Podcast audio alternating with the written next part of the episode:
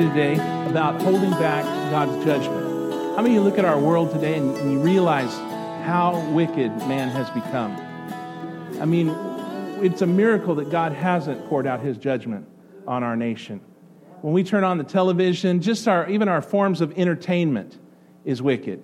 It almost is, is, well, it is. It's hypocritical sometimes when we look at these candidates and boy, we're just judging them on everything they do, both, both sides.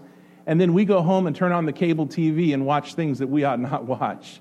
That's how bad that America has sunk, that we entertain ourselves with the deeds of the wicked. This is a, a, wicked world, and we do things in this country, and we've legalized things that, that are ungodly, and we know they're ungodly.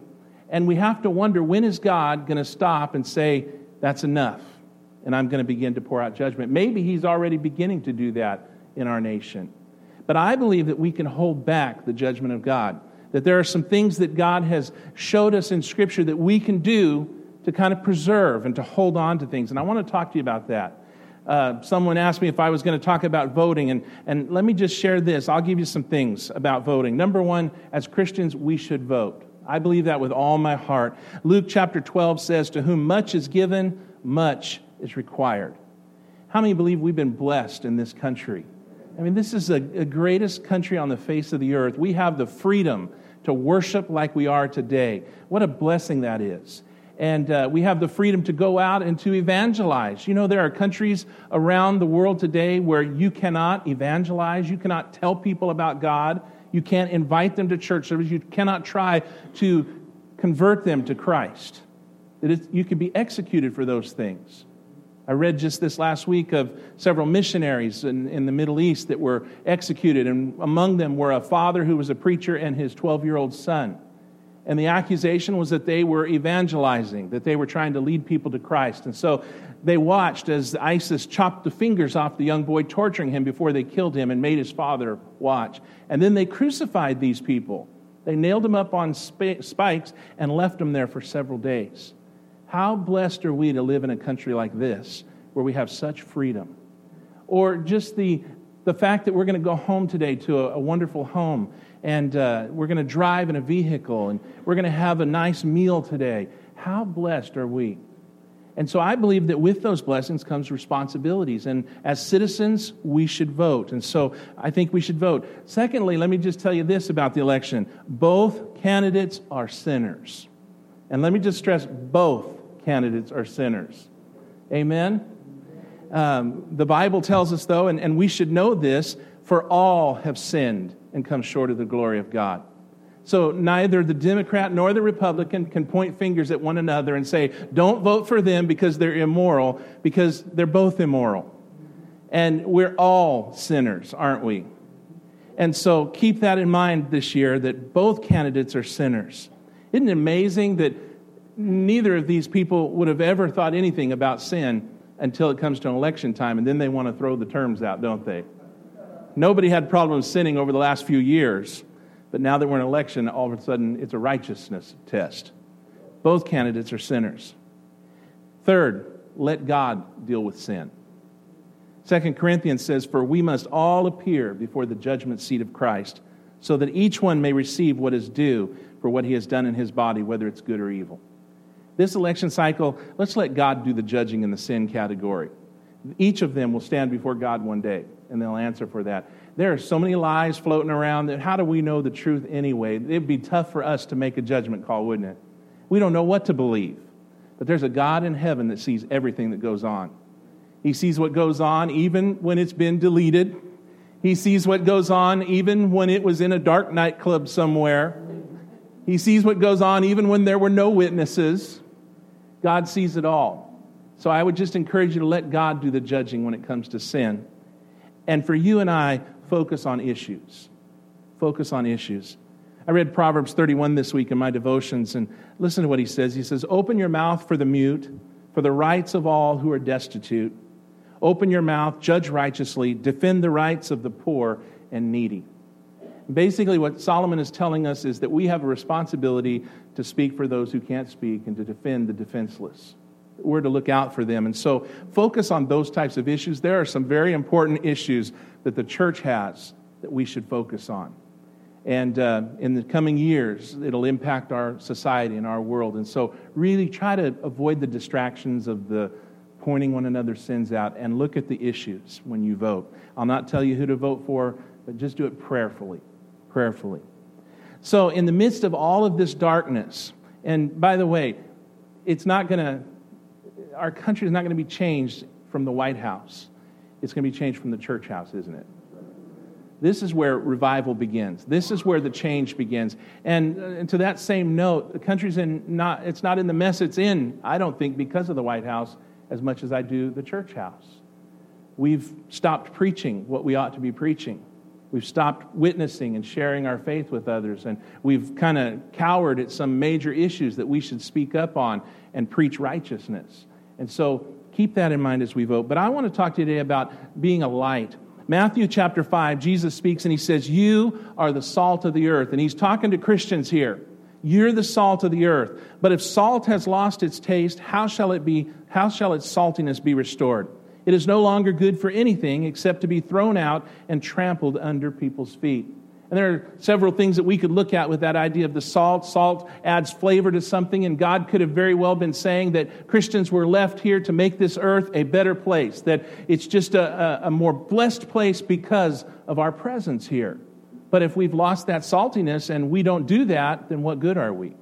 It could be said that salt preserves things. They'd pack things in salt. And, and so we might have been, we might be here for that very purpose, to preserve righteousness in our land. But if we've stopped doing that, then what good really are we?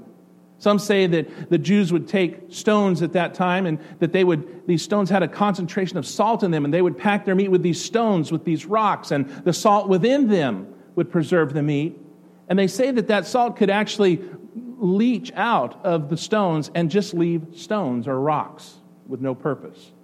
And that's really kind of the picture he paints here is that if we're not doing what we're supposed to be doing, we're just like rocks.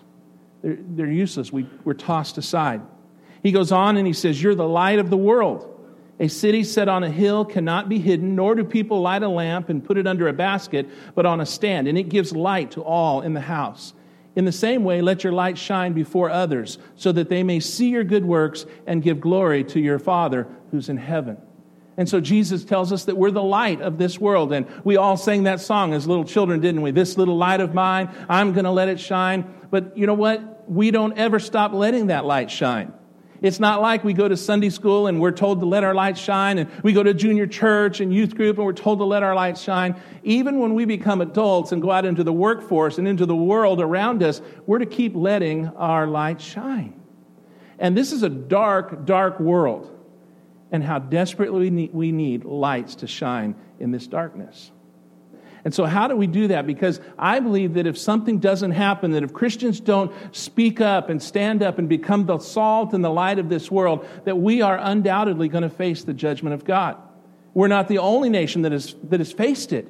In fact, if we go back through history and we go back through the Bible and see some of the nations that God judged and judged harshly, that if God were not to judge America for our sins, he'd almost have to go back and apologize to those nations for what he had done to them.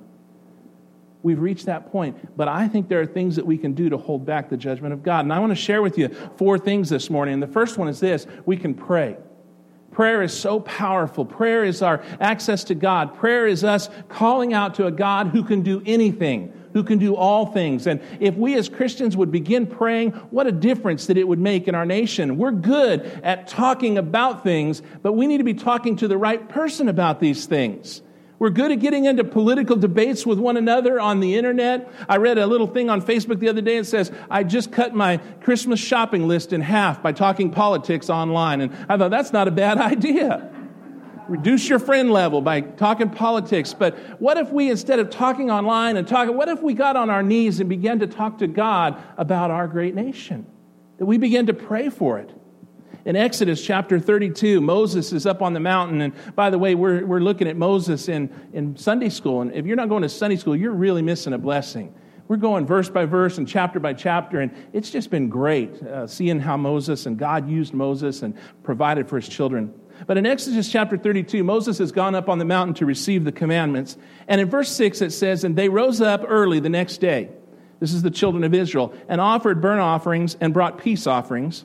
And the people sat down to eat and drink and rose up to play. And the Lord said to Moses, Go down, for your people, whom you brought up out of the land of Egypt, have corrupted themselves. You notice how God changed the tune? In, when he sent Moses into Egypt, he said, Go tell Pharaoh, let my people go. Now that the people are messing up at the bottom of the hill, God tells Moses, Go down because your people are doing this. Some of us do that with our children, don't we? When they're good, that's my daughters. When they're bad, those are Kathy's kids. Kayla is at a competition in Cal Poly this weekend, and I'll just be proud and say, my daughter took place. Next, when Kathy comes home and sees the mess our house is in, I'm going to tell her, that's your daughter's fault. He says they've corrupted themselves. Verse 8, and they have turned aside quickly out of the way that I commanded them. They have made for themselves a golden calf and have worshipped it and sacrificed to it and said, These are your gods, O Israel, who brought you up out of the land of Egypt. And I think that word quickly stands out, doesn't it? How quickly we turn from God. How quickly things change. And when you think about history with Israel, they spent 430 years in Egypt. God delivers them, and it's not very long that they get into the wilderness and they go right back to the gods of the Egyptians and they begin to worship them. And you got to look at our lives, how short a span we live, and how much God does for us, and how quickly sometimes we forget and maybe turn to false gods. Or even in America as a nation, we're only a little over 200 years old, and we believe that God blessed this country, and yet how quickly we've forgotten that.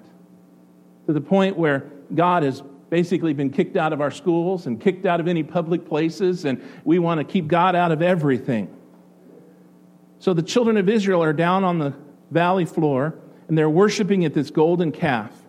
And the Lord said to Moses in verse 9, I have seen this people, and behold, it is a stiff necked people. Surely that was not a Free Will Baptist congregation. Amen. That had to be a Nazarene church or a Pentecostal church or something. It couldn't have been Free Will Baptist, right? We're not stiff necked. He said, This is a stiff necked people. Now, therefore, let me alone that my wrath may burn hot against them and I may consume them, in order that I may make a great nation of you. God says, I'm about to bring judgment on this people. They're worshiping other gods. They've forgotten what I have done for them. They've forgotten the deliverance. They, they, ha- they are dancing around and he says, I'm going to destroy them so that I can make a great nation out of you. But Moses, in verse 11, implored the Lord and said, O Lord, why does your wrath burn hot against your people, whom you have brought out of the land of Egypt with great power and with a mighty hand? Why should the Egyptians say, With evil intent did he bring them out to kill them in the mountains and to consume them from the face of the earth? Turn from your burning anger and relent from this disaster against your people. Remember Abraham, Isaac, and Israel, your servants, to whom you swore by your own self, and said to them, I will multiply your offspring as the stars of heaven, and all this land that I have promised I will give to your offspring, and they shall inherit it forever. So Moses goes to God in prayer. God expresses to him, I'm going to destroy this people. And Moses turns to prayer prayer can turn the hand of God. It can hold back the judgment. And, and he says, God, don't do this. He says, if you destroy them, Egypt will look and they'll say that you had an evil intent, that you brought them out just to destroy them. God, remember the promise that you made to, to multiply them and make a great nation of them. And Moses is not saying that they didn't do wrong, he's pleading for God's mercy. And look at verse 14. It says, And the Lord relented from the disaster that he had spoken of bringing on his people. God answers prayer. And sometimes we get so discouraged in this country of ours, and we begin to look around and we say, We have just reached a point of no return. This, this nation is gone. It's done. It's over. But when we look at Scripture and see that prayer changes things, it should drive us to our knees that we pray for our country that we ask God to have mercy on us and, and acknowledge God as a nation, we have sinned and we have done wrong, and there are atrocities that occur legally in our nation and things that should never happen anywhere. And God, they've disregarded you, but God, have mercy on your people. And it might be that the Lord will relent from the disaster that He's planned on us. prayer works. In Second Chronicles chapter 7, we all know this verse. God speaks and he says, When I shut up the heavens so that there is no rain, doesn't that sound familiar here in the valley? When I shut up the heavens so that there is no rain, or command the locust to devour the land, or send pestilence among my people, if my people who are called by my name humble themselves and pray and seek my face and turn from their wicked ways, then I will hear from heaven and will forgive their sin and heal their land. What a promise God gives. He says, This people, even when the judgment has already begun to start, even when things have begun to look bad already, He says, If my people would turn to me and pray and seek my face, repent, leave their wicked ways, I will forgive them and I'll heal their land. You know, in America, I don't think necessarily that God is waiting for our politicians to pray and to turn and to repent as much as He's waiting for us as the church to seek His face and pray and repent. God answers prayer. James chapter 5 illustrates to us how powerful prayer is. In James 5 and 16, he says, Therefore, confess your sins to one another and pray for one another that you may be healed. The prayer of a righteous person has great power as it is working. And then he says, Elijah was a man with a nature like ours. And he prayed fervently that it might not rain, and for three years and six months it did not rain on earth. And then he goes on to say that Elijah prayed again, and the rain began to fall once again that even when God was showing a nation his power and his might and punishing an evil king, Elijah was able to pray to God, and God opened up the heavens once again and brought down rain. Prayer is powerful. And so rather than getting discouraged in our world that we live in, as Christians, it's a call for us to pray like never before. Every time we have a president we don't like, we often hear people say, Well, you should pray for him what if we just prayed for all of our leaders? Regardless if they were Democrat or Republican or Indian, what if we just prayed for them? What if we prayed for our senators and our congressmen? You know, what if we just prayed for our nation as a whole? God, give us a light. Help us to turn back in the right direction. The second thing that can change this world is righteousness. So we've seen Israel, God spared Israel because of Moses' prayer. And then we move to Genesis and we find that righteousness can make a difference.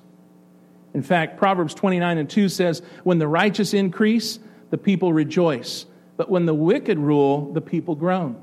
The King James says, when the righteous are in authority or when they rule, people rejoice. And so we look around us sometimes and we say, well, the reason we've got so many problems is because there's wickedness that are ruling the land. That might be part of it. But I think the righteousness of God's people, not necessarily the rulers, can make a big difference when it comes to the judgment of God. In Genesis chapter 18, God has come down and he has spoken to Abraham. He has noticed the sins of Sodom and Gomorrah. And we often, when we think of Sodom and Gomorrah, we think of evil, don't we? I mean, that's just the, the as wicked as wicked gets. And yet, I think our nation is just as wicked as Sodom and Gomorrah. We're doing the same things that they did. And so God said, I'm going to destroy this nation. But there was a problem. Abraham's nephew Lot was living there with his family. And so in verse 23, it says, Then Abraham drew near and said, and he's speaking to God, he says, Will you sweep away the righteous with the wicked? God, are you going to destroy Sodom and Gomorrah if the righteous are living there? Are you going to wipe them all out together? Suppose there are 50 righteous within the city. Will you then sweep away the place and not spare it for the 50 righteous who are in it?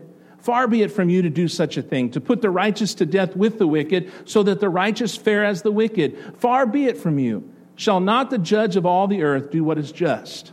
So he says, God, won't you spare it if there are 50 righteous there? And let's see how righteousness makes a difference. In 26, it says, And the Lord said, If I find at Sodom 50 righteous in the city, I will spare the whole place for their sake. What if that's what God's looking at in America? What if that is what has kept us going as long as we have? even amidst the, the, the, vile things that take place in our land and the moral decay in our country, what if the thing that is holding back God's judgment is just the righteousness of God's people? That we live right. God said, if I found 50 there, I'd spare the whole place for their sake. Abraham answered and said, Behold, I have undertaken to speak to the Lord. I, who am but dust and ashes, suppose five of the 50 righteous are lacking. Will you destroy the whole city for the lack of five? And he said, I will not destroy it if I find 45 there. So God once again says, even if you found 45 there, I'd save that city. I'd hold back judgment. And I think Abraham knew from the beginning he probably would never find 50 there. I think he began with something he thought God might go for, and then he began to work his way down from there.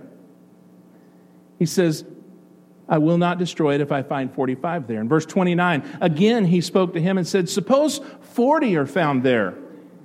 And God answered, For the sake of 40, I will not do it. Then he said, Oh, let not the Lord be angry, and I will speak. Suppose 30 are found there. And he answered, I will not do it if I find 30 there. Righteousness matters, doesn't it? He said, Behold, I have undertaken to speak to the Lord. Suppose 20 are found there. And he answered, For the sake of 20, I will not destroy it. Righteousness matters. Do you kind of get the feeling that God would rather not destroy this nation? That God would rather bless them and have mercy on them? That he's holding out. And you and I sometimes we hear people say, I just can't believe in a God that would judge the world and send people to hell. I think God has illustrated all along that he'd rather not do that at all to the point that he sent Jesus Christ, his only begotten Son, to this earth to, be, live, to live a life of humility and to be nailed upon an old rugged cross, a cruel death for us. I think that illustrates to us how much God wants to bless us. Righteousness matters. In verse 32, then he said, Oh Lord, let not the Lord be angry, and I will speak again, but this once. Just one last time, God. Suppose 10 are found there. And he answered, For the sake of ten, I will not destroy it. Righteousness matters. Ten, he said, I'll not destroy it. And I got to think in Abraham's mind, he's thinking, I know Lot's there. I know my nephew's there. He's a God fearing man, and his children are there, and his wife's there, and, and surely there's 10 of them. But we know the story, there weren't 10.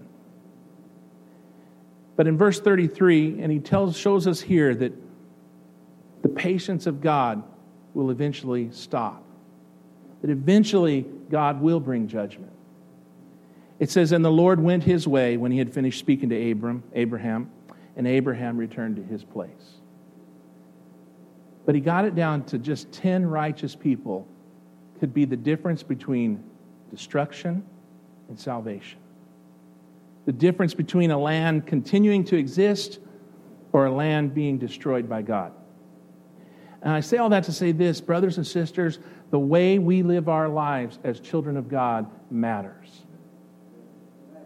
That no matter how wicked this world is around us, it might very well be that it is God's children who are living righteous lives that preserve this great country of ours. And sometimes we, we kind of downplay righteousness and, and we kind of begin to slide a little bit and we let up on our Christian faith and we allow things into our life that don't belong there. We're not doing things maybe that we should be doing. And we so desperately need to get back to living holy and righteous lives for God. It matters, it makes a difference.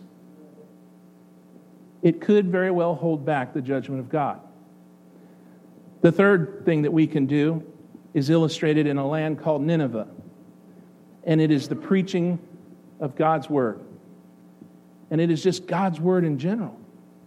You know the story. Jonah is called as a missionary to go to Nineveh, and he doesn't want to go there. And it had some reasons for not going there. The Ninevites were not known to treat Jonah's people very well, they were a wicked people.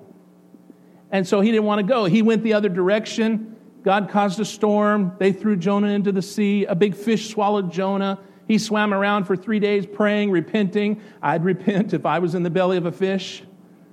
And the fish finally spit him up on the shores of where else but Nineveh. And you see the prophet go marching in with determination.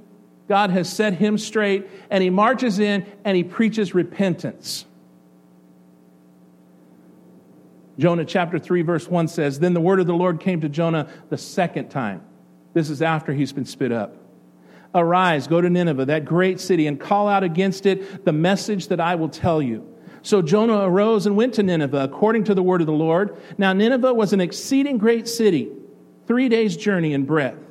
Jonah began to go into the city, going a day's journey, and he called out, Yet 40 days, and Nineveh shall be overthrown.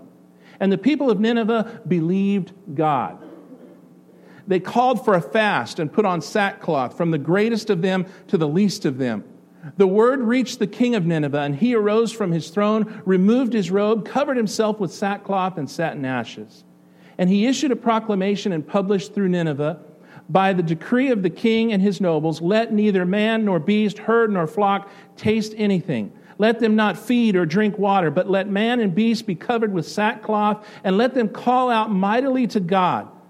Let everyone turn from his evil way and from the violence that is in, the, in his hands. And verse 9, he says, Who knows? God may turn and relent and turn from his fierce anger so that we may not perish. When God saw what they did, how they turned from their evil way, God relented of the disaster that he set, said he would do to them, and he did not do it. The preaching of God's word made a difference. We need to be so careful that we continue to preach the word of God. That we don't come up and just preach earthly philosophies, that we don't just come up and preach feel good sermons, that our preachers don't become ones that'll tell you how you can prosper and how you can get ahead in life and how you can have more friends in life, that we preach what God says. That we preach and let people know that there's a heaven to go to and there's a hell to avoid. That there's no reason for us to perish because God sent his son to die for us. We need to preach that one day Jesus is coming again, and every one of us will stand before the judgment seat of Christ. Preaching can make a difference. It made a difference in Nineveh. And by the way, I place the emphasis on preaching the Word of God. Because I think when you look at the story, I don't think Jonah was that great a preacher, really. I mean, we know he was rebellious. He wasn't really wanting to do God's will. And after this great revival, Jonah goes and sits down and cries about it. You'd think he'd be shouting and, and you know, you'd just think he'd be excited. God moved and a whole city turned to me. But Jonah gets upset. And God says, What are you so upset about, Jonah? And he says, Because I knew how you are, God. I knew that if I preached your word, they'd repent and you'd forgive them. And what kind of preaching is that? I just don't think there was a lot of enthusiasm in it. I don't think Jonah was begging people to come to the altar. I don't think he was playing some tear-jerker altar call song and, and saying, come on down, please give your. I don't think he wanted them there. But the word of God is quick and powerful and sharper than any two-edged sword. And he simply delivered God's word and it made a difference. Sometimes I wonder if preachers said less of their own words and more of God's words, that it would make a difference too. The Word of God will make a difference. And when we look at how evil our land has become, we know how desperately we need God's Word more than ever before. We live in a generation that does not know right from wrong. They really don't. They do evil things and, and have no idea that it's even wrong. We've removed all ideas of, of absolute rights or wrongs. They'll tell you, well, it's not always right and it's not always wrong. Sometimes it could be wrong but right, and sometimes it could be right but wrong. And we need to know that God's word is true, that it's the one thing that we can always trust. It does not change. And so, for Nineveh's sake, it was the word of God. So we have prayer, we have the word of God, amen. And then I want you to see once more, we'll look to Israel. And in fact, we were in this passage in Sunday school. God is about to bring judgment on another nation, a great nation, Egypt, a world power of its day, but a wicked nation, a nation with many false gods, a nation that was afflicting God's children. And so God has brought nine plagues upon the Egyptians. He's turned their water to blood. He's sent toads in there. He's caused their cattle to get sick and die. He's brought boils upon them. God has done nine horrific events in Egypt. And the people are still hard hearted. Pharaoh, most of all. But God is about to bring a tenth and final plague. He is about to destroy the firstborn in every home. He's about to bring Pharaoh and Egypt to their knees. And so he offers a way of escape. In Exodus 12 and verse 12, he says, For I will pass through the land of Egypt that night, and I will strike all the firstborn in the land of Egypt, both man and beast. And on all the gods of Egypt I will execute judgments. I am the Lord. The blood shall be a sign on the houses where you are. And what God had instructed them to do was take a, an innocent, spotless sacrifice, a lamb, and to kill the lamb and to apply the blood to the doorposts of the house. And he tells them here when I go through Egypt tonight, and when I bring this plague of judgment on them and destroy the firstborn male in each home, when this occurs, if you have applied the blood to your door, I'll pass over you. I'll save you. And he says, And when I see the blood, I will pass over you, and no plague will befall you to destroy you when I strike the land of Egypt. And the final thing that we can do to hold back the judgment of God is simply salvation. Not the blood of a lamb or a bull or a sheep or a goat, but the blood of Jesus Christ, God's only Son, applied to our hearts, washing our sins you see, I think judgment eventually will fall, not just on America, but on this world. The Bible's very clear. But just like he gave a way of escape to hold back the judgment of God, he also gives us that way of escape. And there's a day coming when the only way we'll escape God's judgment is if we have received Jesus Christ as our Lord and Savior that we've allowed his precious blood to wash away our sins. You know, there were folks that night that did not apply the blood. There were Israelites, God's people applied it, and then there were some Egyptians that applied it, but not everyone did. You look at that and you say, it was so simple. It was so simple. They just had to believe what God told them and do it. You know, one day when the Lord returns, there will be many that have applied the blood of Christ to their hearts. But just like the stubborn Egyptians, there'll be folks that did not believe, that did not listen, that rejected. See, I think we can hold back the judgment of God if we're faithful to Him. Pray like never before. Christians, that's our responsibility. That's what we do. We pray for people, we pray for our nation we can be righteous. And we've got to look at our lives and begin to ask ourselves Am I living a godly, righteous life? Or have I begun to live almost as much like the world as if I just blend right in? Do I shine as a light in darkness? Do we honor and respect God's word? It can hold back the judgment of God. It can change things in this nation. And have I accepted Christ as my personal Savior? Because ultimately, that is the way to escape the judgment of God. Has the blood of Christ been applied? Let's stand. Dear God, we thank you so much for this day. Father, I thank you for your word. And Lord, we know that one day you will return. We'll hear the shout.